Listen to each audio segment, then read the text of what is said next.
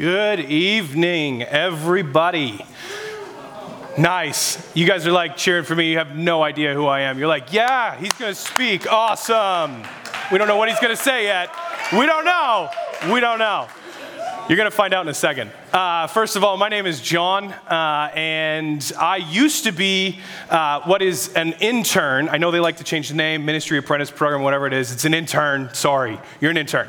I was an intern with uh, former young adults pastor many years ago, and then after finished that was in Immerse uh, with Freddie, which is how I wound up here tonight. Freddie was like, "Hey, do you mind filling in? I'm going to be gone." And uh, I was like, sure, why not? So uh, I am filling in tonight. I was in Immerse. I graduated in 2020, which feels like forever ago already. And after I graduated, I began to work with my family. My dad started a construction company uh, 35 years ago, and me being the oldest, decided I was going to take the longest amount of time before I started working with the rest of my family. So all of my brothers, either right out of high school or shortly after, began working in, in the business, and I took a way longer time than that to decide that that's where I was going to be for the time being. Uh, we're going to be continuing Numbers chapter 11, so you can turn there in your Bibles. Uh, before we jump into the text, though, we live in a world that's filled with warning signs. So we have warning signs on coffee cups because McDonald's doesn't want you to sue them when you spill your coffee on them. Uh, you, we live in a world where we ignore warning signs. You see that little check engine light come on in your car, and you're like, I'm a broke college student. I got nothing. So you put a little piece of black tape over that thing because then if you can't see it, it's not there, right? So, no warning signs for engine lights. But we live in a world where these warning signs sometimes they do mean something.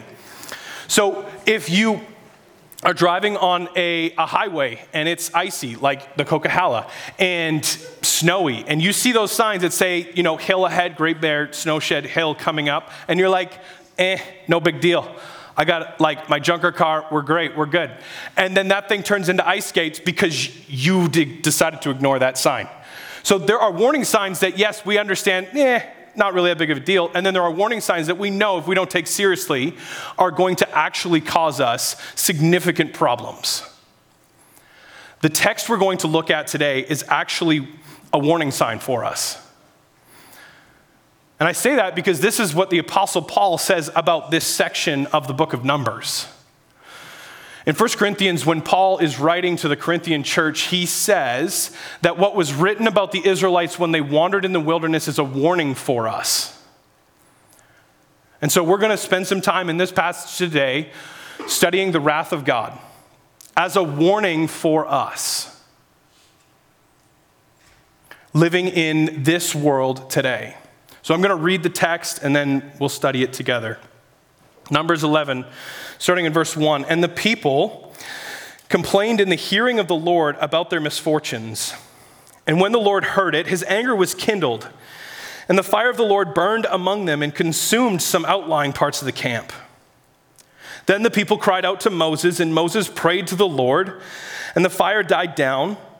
So the name of that place was called Taberah, because the fire of the Lord burned among them. So this first section, verses one through three, we're not going to really spend a lot of time looking at it. I just want to highlight that this is basically a summary for the, the next number of chapters that, that follow it. Where the people complain and God pours out judgment. The people complain, God pours out judgment. They cry out to God through Moses, and God relents. That's the pattern. So, verse 4 now the rabble that was among them had a strong craving, and the people of Israel also wept again and said, Oh, that we had more meat to eat. We remember the fish we ate in Egypt that cost nothing the cucumbers, the melons, the leeks, the onions, and the garlic. But now our strength is dried up, and there is nothing at all but this manna to look at. Now the manna was like coriander seed, and its appearance like that of bdellium. The people went about and gathered it and ground it in handmills or beat it in mortars and, and boiled it in pots and made cakes of it. And the taste of it was like the taste of cakes baked with oil. When the dew fell upon the camp in the night, the manna fell with it. Moses heard the people weeping throughout their clans, everyone at the door of his tent, and the anger of the Lord blazed hotly, and Moses was displeased. Moses said to the Lord, Why have you dealt ill with your servant? And why have not I not found favor in your sight, that you lay the burden of all this people on me? Did I conceive all this people? Did I give them birth that you should say to me, Carry them in your bosom as a nurse carries a nursing child to the land that you swore to give their fathers? Where am I to go get meat to give all this people? For they weep before me and say, Give us meat that we may eat. I am not able to carry all this people alone. The burden is too heavy for me. If you will treat me like this, kill me at once if I find favor in your sight, that I may not see my wretchedness. Then the Lord said to Moses, Gather for me 70 men of the elders of Israel, whom you know to be the elders of the people, and officers over them, and bring them down and talk with you there. And I will take some of the spirit that is on you and put it on them, and they shall bear the burden of the people with you, so that you may not bear it yourself alone. And say to the people, Consecrate yourselves, for tomorrow you shall eat meat. For you have wept in the hearing of the Lord, saying, Who will give us meat to eat? For it was better for us in Egypt. Therefore, the Lord will give you meat, and you shall eat. You shall not eat just one day or two days, or five days, or ten days, or twenty days, but a whole month, until it comes out at your nostrils and becomes loathsome to you, because you have reject, rejected the Lord who is among you, and have wept before him, saying, Why did we come out of Egypt? But Moses said, the people among whom I am number 600,000 on foot. And you have said, I will give them meat that they may eat a whole month. Shall flocks and herds be slaughtered for them and be enough for them? Or shall all the fish of the sea be gathered together for them and be enough for them? And the Lord said to Moses, Is the Lord's hand shortened? Now you shall see whether my word will come true for you or not. So Moses went out and told the people the words of the Lord, and he gathered 70 men of the elders of the people and placed them around the tent. Then the Lord came down in the cloud and spoke to him, and took some of the Spirit that was on him and put it on the 70 elders. And as soon as the Spirit rested on them, they prophesied, but they did not continue doing it. Now, two men remained in the camp, one named Eldad and the other named Medad, and the Spirit rested on them. They were among those registered but they had not gone out to the tent. And so they prophesied in the camp, and a young man ran and told Moses, Eldad and Medad are prophesying in the camp. And Joshua, the son of Nun, the assistant of Moses from his youth, said, My Lord Moses, stop them. But Moses said to him, Are you jealous for my sake? Would that all the Lord's people were prophets, that the Lord would put his spirit on them. And Moses and the elders of Israel returned to the camp. Then a wind from the Lord sprang up, and it brought quail from the sea and let them fall beside the camp. About a day's journey on this side and a day's journey on the other side around the camp, and about two cubits above the ground. And the people rose all that day and all night, and all the next day, and gathered the quail. Those who gathered least gathered ten homers, and they spread them out for themselves all around the camp. While the meat was yet between their teeth, before it was consumed, the anger of the Lord was kindled against the people, and the Lord struck down the people with a very great plague.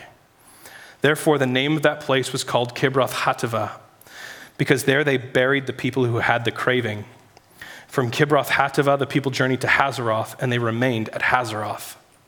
We're going to study this passage and look at it in three different uh, ways. We're going to look at how God's wrath is kindled, how God's wrath is promised, and God's wrath is executed. And you're like, I'm so glad I came tonight.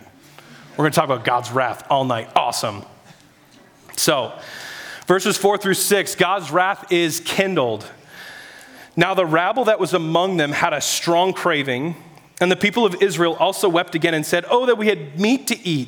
We remember the fish we had in Egypt that cost us nothing the cucumbers, the melons, the leeks, the onions, and the garlic. But now our strength is dried up, and there's nothing at all but this manna to look at. So, a little bit of the context here. So, this is about a year after the people of Israel have come out of Egypt. And if you don't know that story, a little background the people of Israel are slaves in Egypt. They didn't like being slaves in Egypt, so they cried out to God that they would be freed. God sent Moses. Moses, through God's hand working powerfully through the 10 plagues, freed the people from Egypt, brought them through the, the Red Sea, and then brought them to Mount Sinai. And this story is as they are about to leave Mount Sinai. So they've been in the wilderness for about a year. And it is at this moment, as they're about to leave, that they begin to complain to God. And they say things like, We wish we were back in Egypt. We wish we had all the food that we had in Egypt. And you're supposed to be like, Are you guys nuts?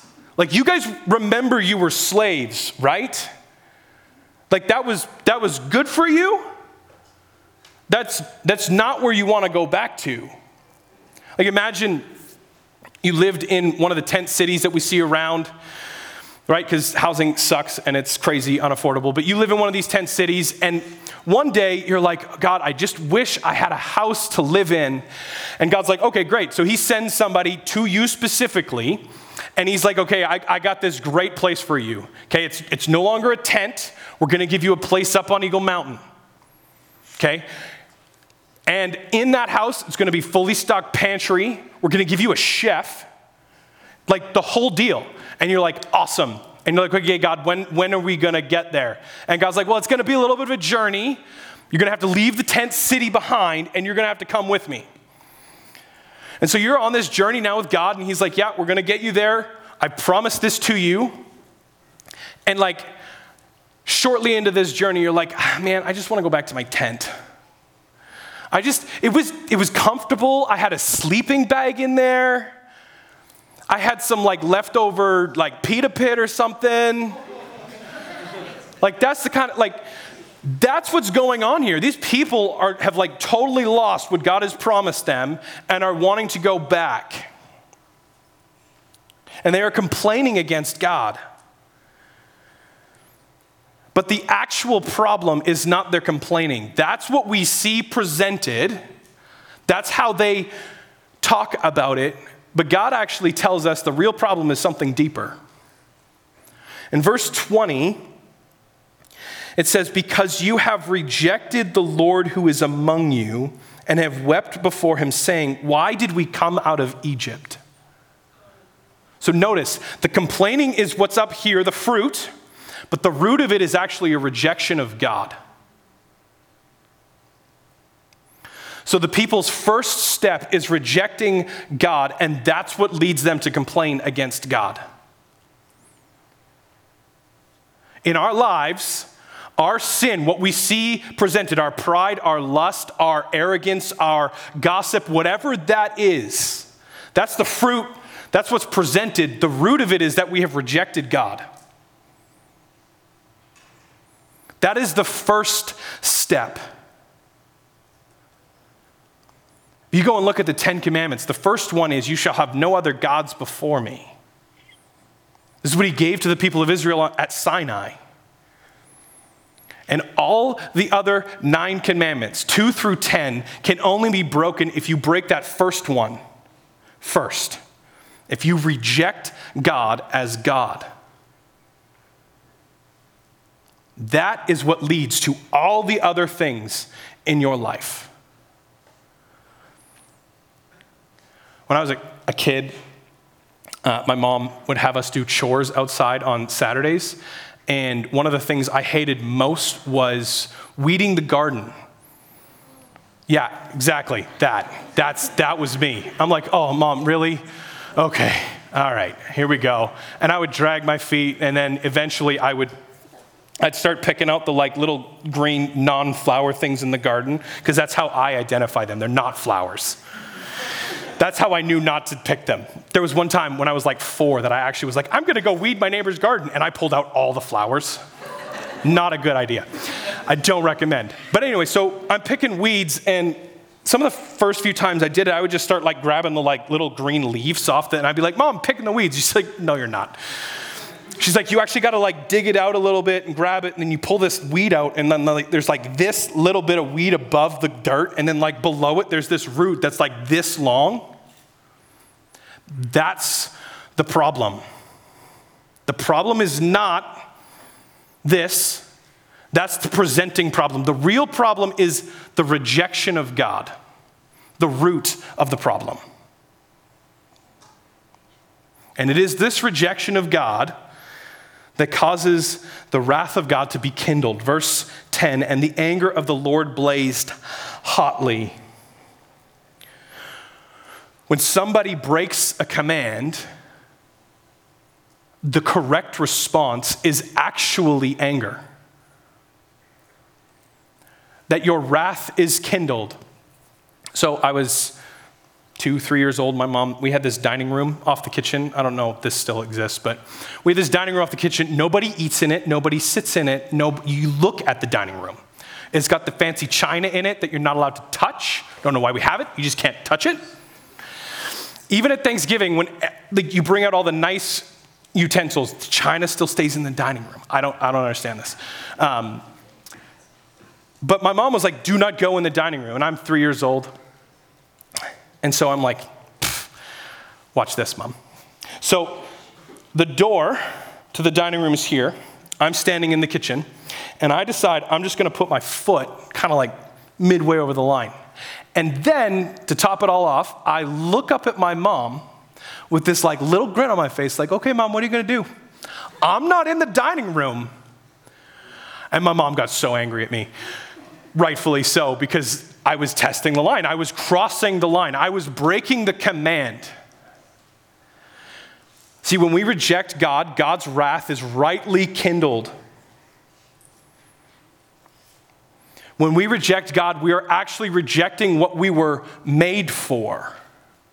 See, rejection of God is just not some random um, command that we are breaking. God gives us this command because it's what's best for us.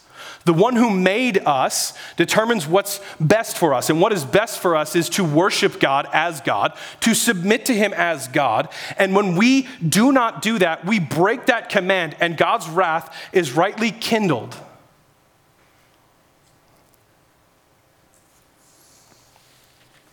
So, where are you rejecting God? Maybe you're not a believer and you have said, Look, you know what? I don't want anything to do with God, right? Your rejection of God kindles his wrath. And look, maybe you are following God, but there are areas of your life where you have not submitted, where you've said, God, I want to be my own God in this area. Or, God, I think I know best and God's wrath is kindled against that rejection of Him being Lord. So, how have you rejected God?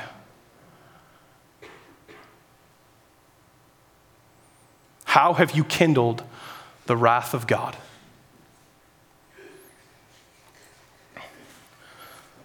The second thing we see is that God's wrath is promised. So God's wrath is kindled, and then God's wrath is promised. He promises to bring about his wrath. Verses 18 through 23. Then the Lord said to Moses, Gather for me 70 men of the elders of Israel, whom you know to be elders of the people and officers over them, and bring them to the tent of meeting, and let them take their stand there with you. And I will come down and talk with you there, and I will take some of the spirit that is on you and put it on them, and they shall bear the burden of the people with you, so that you may not bear it yourself alone and say to the people, Consecrate yourselves for tomorrow, and you shall eat meat. For you have wept in the hearing of the Lord, saying, Who will give us meat to eat? For it was better for us in Egypt. Therefore, the Lord will give you meat, and you shall eat. You shall not eat just one day or two, or five days or ten, or twenty days, but a whole month, until it comes out at your nostrils and becomes loathsome to you because you have rejected the Lord God who is among you and have wept before him, saying, Why did we come out of Egypt?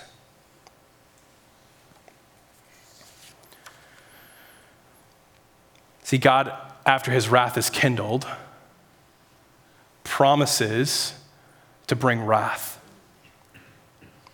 And the reason he does this is because God hates wickedness. God hates it when we rebel, when we reject Him. It is wicked. That's not something that's popular to say, right? We talk about God is love, and yet the revelation of Scripture is that God hates wickedness. In Psalm 5, verses 4 through 6, David writes, For you are not a God who delights in wickedness. Evil may not dwell with you. The boastful shall not stand before your eyes. You hate all evildoers. You destroy those who speak lies. The Lord abhors the bloodthirsty and deceitful man. See, God hates wicked people, He hates those that are deceitful because they have rebelled against Him. Look, I didn't make that up. We're reading God's word.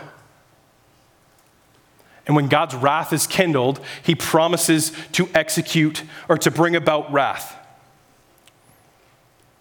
So, just a couple of passages that show this Isaiah 63, verses 1 through 6. Who is this who comes from Edom? This is Isaiah seeing someone coming towards him from Edom. He says, Who is this who comes from Eden, Edom?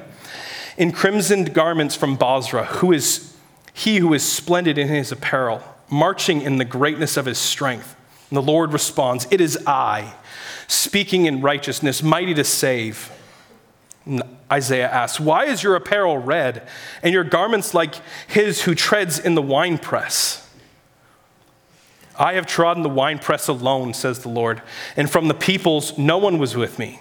I trod them in my anger and trampled them in my wrath. Their lifeblood spattered on my garments and stained all my apparel. For the day of vengeance was in my heart, and my year of redemption had come. I looked, but there was no one to help. I was appalled, but there was no one to uphold. So my own arm brought me salvation, and my wrath upheld me. I trampled them down in the peoples in my anger. I made them drunk in my wrath, and I poured out their lifeblood on the earth. God gives a really graphic picture of what his judgment's going to look like. So if you don't get the image, Someone who treads the winepress is someone who stomps on the grapes, and that grape juice would spatter the bottom of their garment. This is the image that God gives Isaiah of what his wrath is going to look like. It's not a pretty picture. And if you think, okay, well, that was just the Old Testament, God, you know, in Jesus, God is different. God is love. He's, you know, He's not all about that judgment. Well, let's turn to the book of Revelation where John, who is seeing Jesus as He truly is in His glorified state, says this Revelation 19, verse 11. Then I saw heaven opened, and behold, a white horse. The one sitting on it is called faithful and true and in righteousness he judges and makes war. He's talking about Jesus. His eyes are like a flame of fire, and on his head are many diadems. And he has a name written that no one knows but himself. He is clothed in a robe dipped in blood, and the name by which he is called is the Word of God. And the armies of heaven, arrayed in fine linen, white and pure, were following him on white horses. From his mouth comes a sharp sword with which to strike down the nations, and he will rule them with a rod of iron.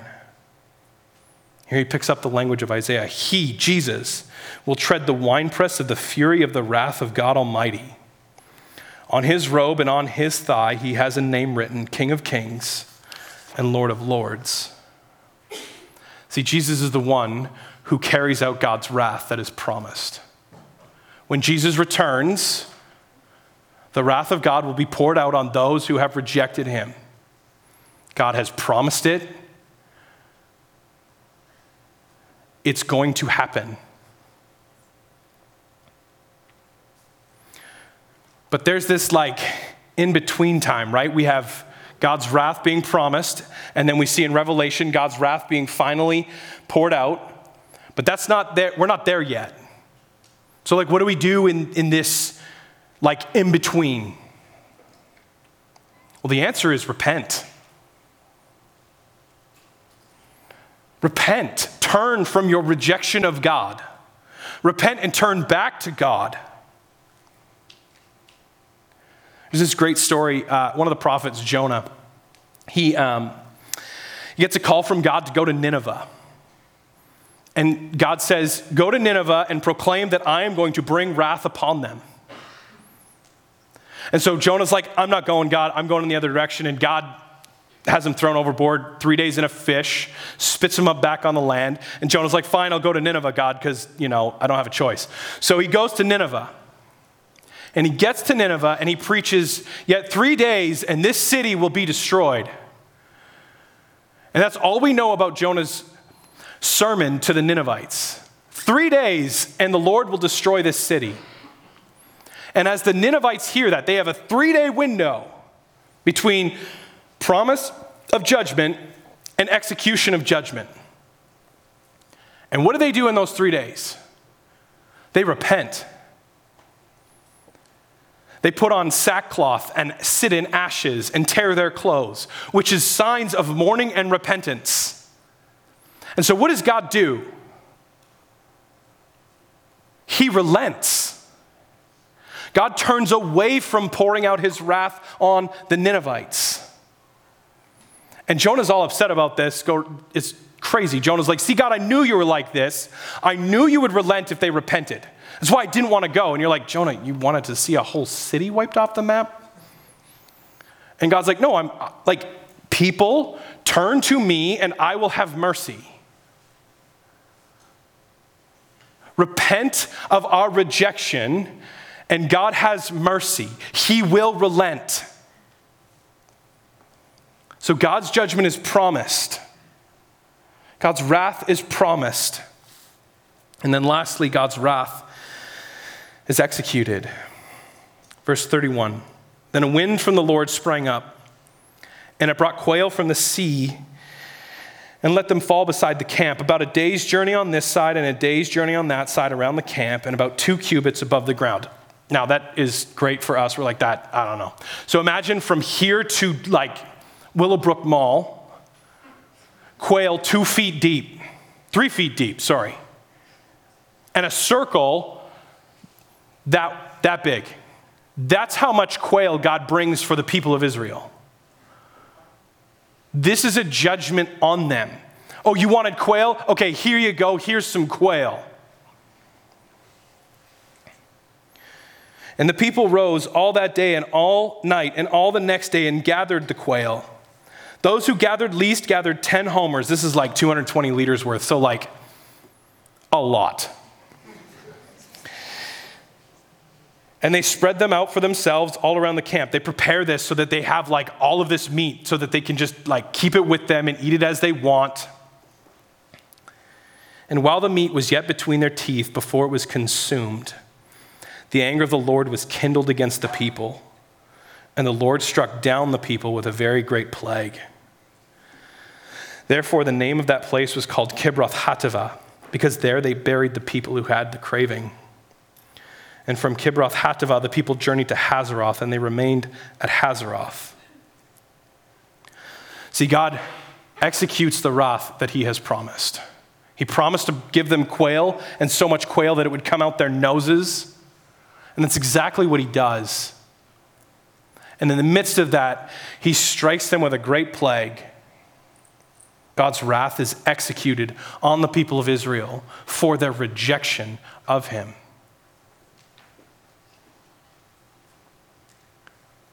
So the reality is that God's wrath is going to be executed. It's either going to be executed in the return of Christ, or the good news is, is that it's already been executed. There is one, his name is Jesus. And he bore the cup of God's wrath. The wrath of God was executed on Jesus. So before Jesus is crucified, he's in the Garden of Gethsemane with his disciples, and he's praying to God, and he's sweating drops of blood because of the distress that is on him. And he asks God this God, if it be your will, would you take this cup from me? Now, what is that cup? That cup is the wrath of God. Another image from the Old Testament is that God is going to make the people drink from the cup of his wrath. And Jesus is about to drink that cup and says, Please, God, if possible. And then he submits to God, Not my will, but your will be done. And so Jesus willingly gives himself up to an unjust trial to mocking, to being spit on, to being beaten, to the point where his flesh is torn from his body, tortured, and then given a crossbeam to walk through town as more people could mock him. And then he gets to the place at the end of this journey, and they have him put the crossbeam down, and then they lay him on the crossbeam. And as they lay him down, they put nails through his hands. And then they put his feet on this crossbeam and they nail his feet to this cross. And then they stand this cross up, drop it into the ground so that one of the most horrific ways that humanity has found to kill a person, Jesus suffers. The wrath of God is poured out on Christ. And the reason that this happens is so that all who would turn from their rejection of God, all who would repent and run back to God, would receive mercy, would receive forgiveness of their rebellion, would not only receive forgiveness, but all that blessing that Jesus had actually earned because he was righteous is given to those who deserve his wrath. Jesus stands there and says, All the people who will turn to me, I will bear their wrath. The wrath of God will be executed on me in their place. And those who turn will go free. See, we don't have to experience the wrath of God because one has already experienced it for us. So repent.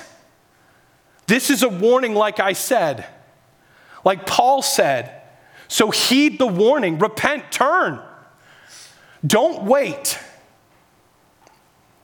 Repent today, receive grace. Wherever you are rejecting God, repent.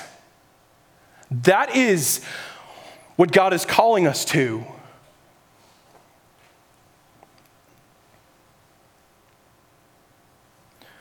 When um, there's earthquakes in Japan, if there's a tsunami that's coming, they'll play a, a siren for all the people to flee to higher ground. And if people don't heed that warning, they will be met with a wall of water that they will not be able to escape.